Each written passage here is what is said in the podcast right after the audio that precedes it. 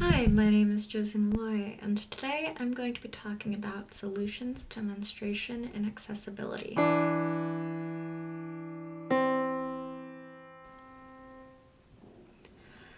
There is endless work to do in all communities to mitigate the effects of menstruation on accessibility to education. Even in our own communities, girls are missing school due to an inaccessibility to the appropriate products, inadequate pain management, and a lack of resources. These issues are even more difficult to deal with in countries where there is a lack of adequate facilities, as well as a lack of knowledge on what sanitary products are available. There needs to be a global initiative to help keep these girls in school all month long, as well as keep these products out of the sanitary systems of these communities. There are two key solutions I believe will help. These solutions are alternative products and accessible facilities. I've researched solutions and determined that comparing these solutions is like apples and oranges. And these alternatives are not necessarily able to be compared effectively as overhauling existing facilities in lieu of making two separate ones is significantly more difficult than providing reusable menstrual cups to the girls affected by missing school from menstruation. That said, in an attempt to have a consistent criteria in place for these alternatives, I will discuss ease of use which is how much will the girls affected need to learn for this alternative to work, and ease of implementation. How quickly can the solution be implemented? I believe that these two criteria will determine how ultimately realistic the proposed solutions are. With that, I would like to begin. Menstruation has inconvenienced women for years. In addition to physical symptoms such as feeling clean, abdominal pain, and headaches, there's also an extreme amount of physical manifestation of waste. Used pads, used tampons, millions of pounds of trash are created by menstruators every year. It seems odd that something that is so absolutely normal, though, is so deeply stigmatized in modern society especially when it comes to the amount of waste produced by single use feminine hygiene products. Menstrual blood is widely viewed as less hygienic than blood from a paper cut or a scraped knee.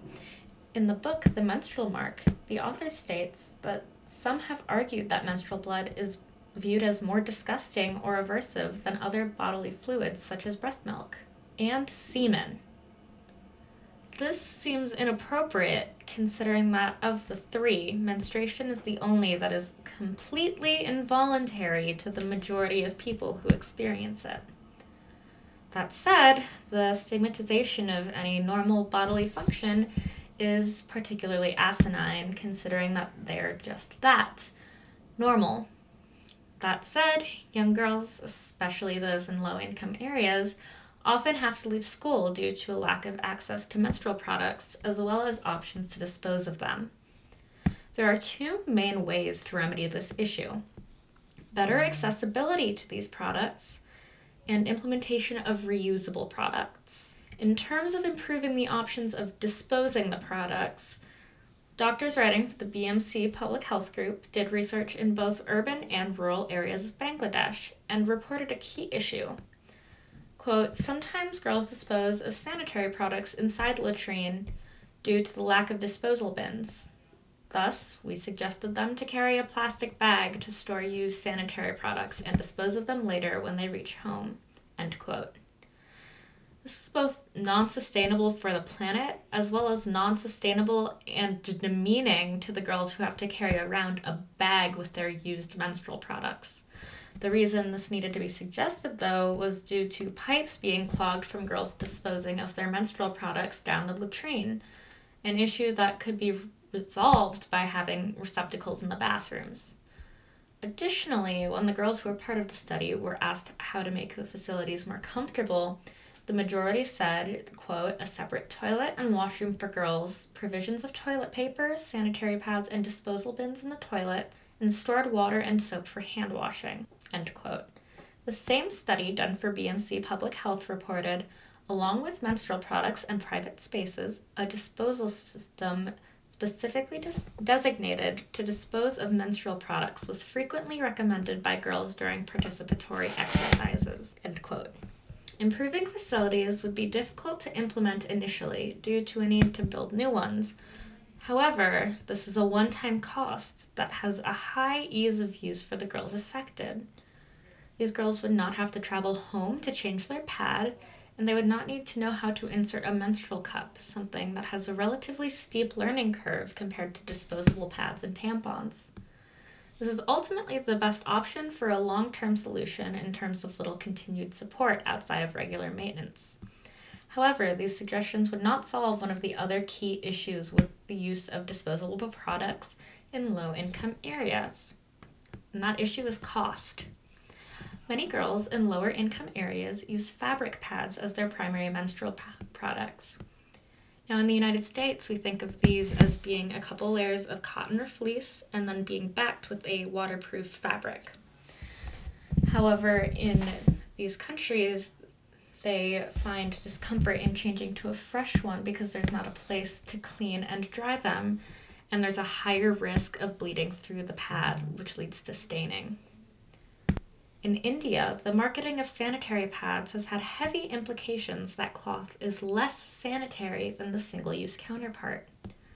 In the Indian Journal of Gender Studies, they state, quote, Large manufacturers, sensing the potential in the Indian market for sanitary pads, have introduced a range of product variants and increased brand and category awareness through multi channel promotions. Top FMCG players have products in the range of 4 to 11.5 rupees per pad. End quote.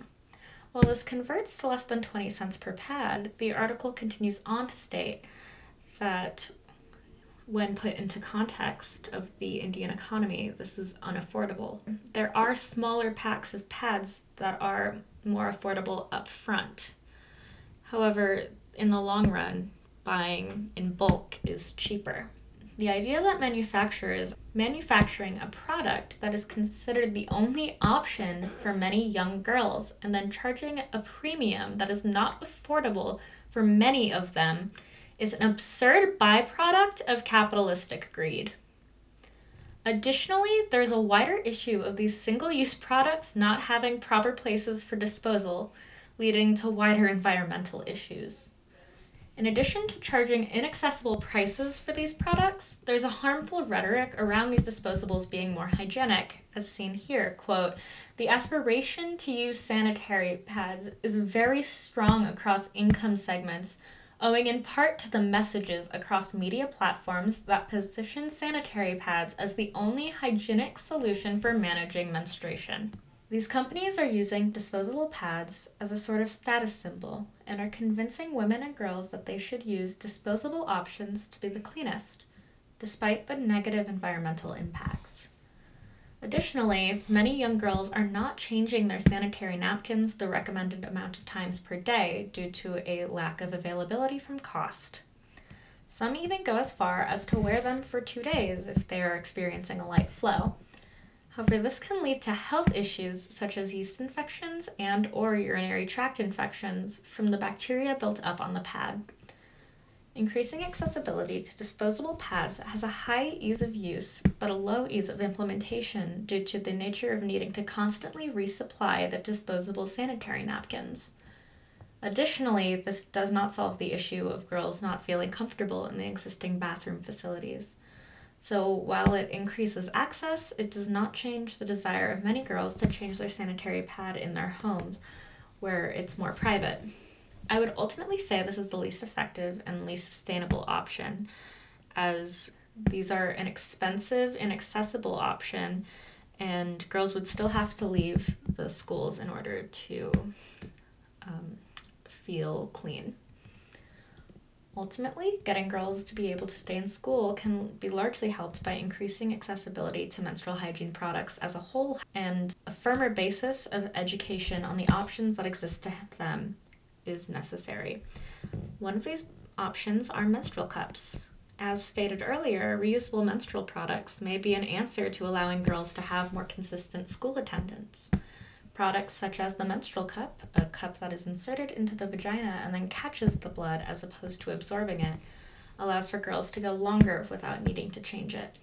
These cups are widely made from either medical grade silicone or TPE and are advertised as being able to stay in for 12 hours before needing to be emptied and reinserted, which is four hours longer than pads or tampons, which have an eight hour use timeline um, before risks of infections are increased.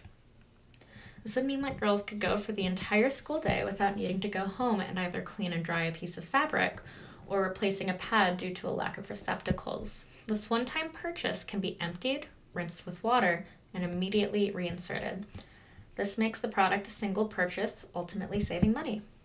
There are a few key reasons, though, that menstrual cups are not extremely widely used today.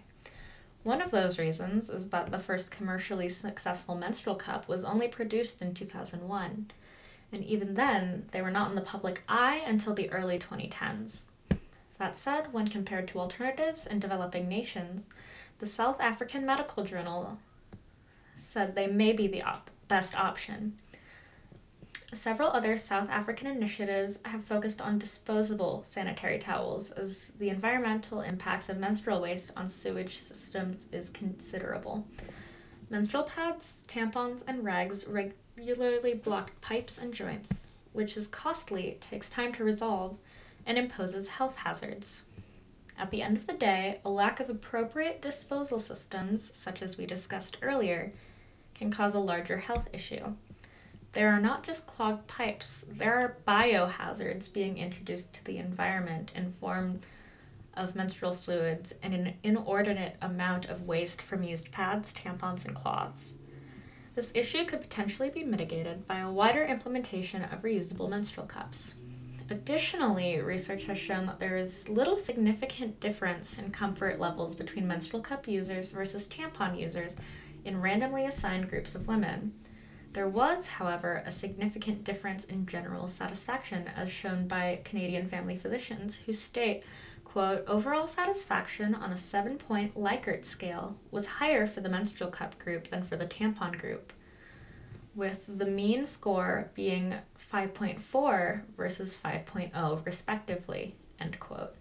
However, this study took place in Vancouver, Canada, where more accommodating public restroom facilities are common and expected to further this point, a study done in South Africa among women ages 18 to 45 has shown similar results. Stating in a study done by the Journal of Women's Health, the results of our study indicate that women re- attending a reproductive health clinic in central Durban were able to cons- successfully use the menstrual cup over three consecutive menstrual cycles and reported highly positive experiences of their use, willingness to use in the future, and to recommend use to others. These results are similar to data shown from other studies in developed countries, where women have reported positive experiences and satisfaction with menstrual cup use. End quote. This demonstrates that menstrual cups may not only improve the environment and public health, but also a general quality of life for women who menstruate. That said, the implementation of the solution is fairly high in theory, supplying the already menstruating girls and women with these, as well as supplying a certain amount of overflow stock for those who are of age to start their period and continuing supplying as needed. Additionally, these need to be replaced every 10 years as they begin to break down. The ease of use, though, is where the primary issue lies with this solution. Menstrual cups are a product that require a bit of practice to use comfortably and effectively. Because the user has to get the cup to suction around the cervix, if the user is unfamiliar with their own anatomy, it's extremely difficult to use initially.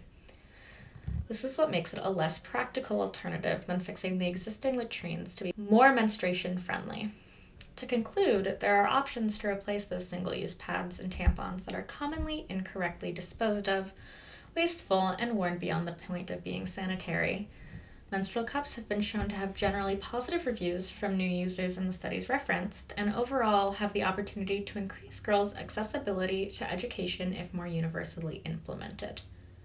Historically, girls have been excluded from academic spaces due to their menstrual cycles, and this should not continue to be the reality we live in when there are feminine hygiene options that can last an entire school day without needing changing.